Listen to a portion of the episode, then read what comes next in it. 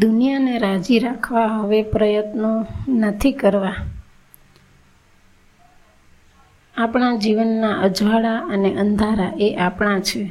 આપણે જ એ અજવાળાને ને અંધારાને ઓળખવાના છે. કોઈનો સહારો, કોઈની મદદ એ આપણા જીવનને અજવાળી નથી શકતી અને જો અજવાળે તો પણ બે ઘડી. આપણે આપણા દીવા બનવાનું છે, પણ આટલી સરળતાથી જો વાત કરી દે તો એ કવિશેનો આ નિજાનંદની યાત્રા છે, દુઃખને સુખમાં ફેરવવાની કથા છે. આપણા જીવનમાં કોઈ બીજો માણસ સૂરજ બનવાનો જ નથી. પોતાનો સૂરજ હોય તો પોતાને ગમતી સાંજ પાડી શકાય. આપણે આપણા સૂરજ બનીને ઉગવાનું છે અને આપણને ગમે એવી સાંજ પાડીને એ સાંજને પણ આપણે માણી લેવાની છે. આપણે ગામ આખાની સાંજ માણી શકીએ છીએ. પોતાની સાંજ માણી નથી શકતા. લોકો સૂર્યાસ્ત જોવા ટોળા વળે છે. દૂર દૂર જઈને સનસેટ પોઈન્ટ ઉપર બેસે છે, પણ સૂર્યોદયને જોવા કોઈ દિવસ ઉઠતા નથી. આ માલામાં તો આપણે આપણા સૂરજ બનીએ. આપણે આપણો સૂર્યોદય જોઈએ એની વાત છે. સાપ અને દોરડાની વાત જાણીતી છે. અંધારામાં દોરડું સાપ જેવું લાગે છે, પણ સાપે છોડી દીધેલી એની કાચડી પણ આપણને તો સાપનો જ ભય ઊભો કરાવે છે. સંસારમાં આપણે આવી કાચડીઓ જોઈને પણ જીવનભર ધ્રુજવાનું જ હોય છે. આપણે બધા પોતાના ઘેરથી પોતાના માર્ગે બહાર નીકળતા હોઈએ છીએ. બધા જ આવા માર્ગ ભેગા થઈને રાજમાર્ગ બની જતા હોય છે. આપણી બધાની ઓળખાણ માત્ર રસ્તાની જ છે. રસ્તા પૂરતી જ છે. રસ્તા જેટલી જ ઓળખાણ છે. અને જ્યારે સમય પૂરો થાય છે, ત્યારે ફરી પાછા આપણે આપણી કેડી શોધી લઈએ છીએ. છૂટા પડી જતા હોઈએ છીએ. ઘરથી નીકળતો માર્ગ, બધા માર્ગ મળતા હોય એ રસ્તો અને એ રસ્તેથી ફરી પાછા છૂટા છૂટા પડવાની કેડી એટલે આપણી જિંદગી. નદી દરિયાનું માપ કાઢવા માટે નીકળે તો શું થાય? નદી હજારોની માઇલ યાત્રા કરીને દરિયાને મળવા પહોંચે, પણ એનું ભાગ્ય તો દરિયામાં ભળી જવાનું છે. દરિયા પાસે પોતાના અસ્તિત્વને અલગ રાખવાનું નથી. કવિ કહે છે કે સાતે સાત સાગર સામટા સામા મળે તો પણ ફેર શું પડવાનું છે? આપણે તો નદીનું રૂપ લઈ બસ ડૂબી જવાનું હોય છે.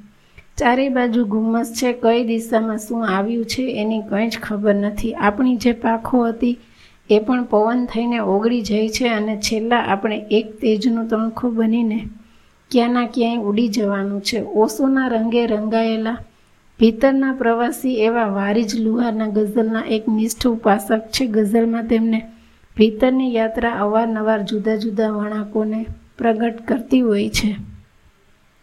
આપણે ખરેખર જે કંઈ કરીએ છીએ એ પ્રયત્નો હોય છે ખરા. એક પ્રસંગ યાદ આવે છે, એક સદગુરુને મળવા જવાનું થયું અને એમની પાસે બેઠો હતો ત્યારે એક ભાઈએ કહ્યું, ફરીવાર અહીં આવવાનો પ્રયત્ન કરીશ. અને હસતા હસતા એ ગુરુજીએ કહ્યું, પ્રયત્ન એટલે શું? એટલા પહેલાં ભાઈએ કહ્યું, કોશિશ, યત્ન. તેમણે કહ્યું, એટલે શું? એનો અર્થ મને સમજાવો. અને પછી એ ગુરુજીએ પોતાના હાથમાં રાખેલી પેન પહેલાં ભાઈ પાસે સામે ધરીને કહ્યું કે, આ પેન લેવાનો પ્રયત્ન કરો. પહેલાં ભાઈએ હાથ લંબાવ્યો અને પેન લઈ લીધી. તો ગુરુજીએ કહ્યું, પેન લેવાનો પ્રયત્ન કરો. એમ મેં કહ્યું હતું. પેન લઈ લો. એમ મેં નહોતું કહ્યું. પેલા ભાઈને તેમણે સમજાવ્યા કે, હું તમને જે સમજાવવા માગું છું એ પ્રયત્ન વગરના પ્રયત્નની વાત છે. કાં તો તમે સફળ થાઓ છો, કાં તો તમે નિષ્ફળ જાઓ છો. અને એક બીજી એ અવસ્થા છે કે જે પ્રયત્ન વગરનો પ્રયત્ન છે, વારી જ લુહારનો યત્નો નથી કરવા. બહુ જ સરળ શબ્દોમાં દરેકના મનની સ્થિતિની વાત જાણે કરી છે. આ જગતના હવે રાજી રાખવા માટે કોઈ પ્રયત્નો નથી કરવા. બધાને રાજી રાખવામાં જાતની, જાતથી કેટલા નારાજ થઈને જીવવું પડ્યું. હોય છે. જ્યાં અને ત્યાં આંબાઓ વાવવાના પ્રયત્નો કર્યા, પણ એનું પરિણામ શું આવ્યું? વ્યવહાર ખાતર પણ જે લોકોએ વ્યવહાર જેવું વ્યવહારમાં રાખ્યું નથી. એવા સંબંધોને શણગારવાનો કોઈ અર્થ જ નથી. એવા સંબંધોને શણગારવાનો હવે પ્રયત્ન નથી કરવો. જેના ભરોસે રહેવાથી ડૂબવાની બીક ના લાગે, એનો ભરોસો કેટલો સાચો છે? આનો, એનો ભરોસો કેટલો ઊંડો છે? એ હવે તાગવાનો પ્રયત્ન નથી કરવો. જે જીવનમાં સળગ્યું છે અને આપમેળે જ રાખ થઈને ઉડી જવા દો. એ આગને ઠારવા માટે કોઈ પ્રયત્ન કરવા નથી. રાજી જગતને રાખવા યત્નો નથી કરવા હવે. આંબા ગમે ત્યાં વાવવા યત્નો નથી કરવા હવે. વ્યવહાર ખાતર પણ નથી. વ્યવહાર જે વ્યવહારમાં સંબંધ એ શણગારવા યત્નો નથી કરવા હવે.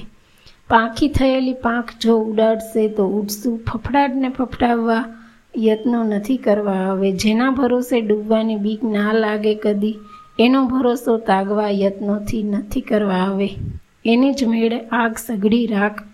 થઈ ઉડી જશે. સગડી રહેલું, સળગી રહેલું ઠારવા યત્નો નથી કરવા આવે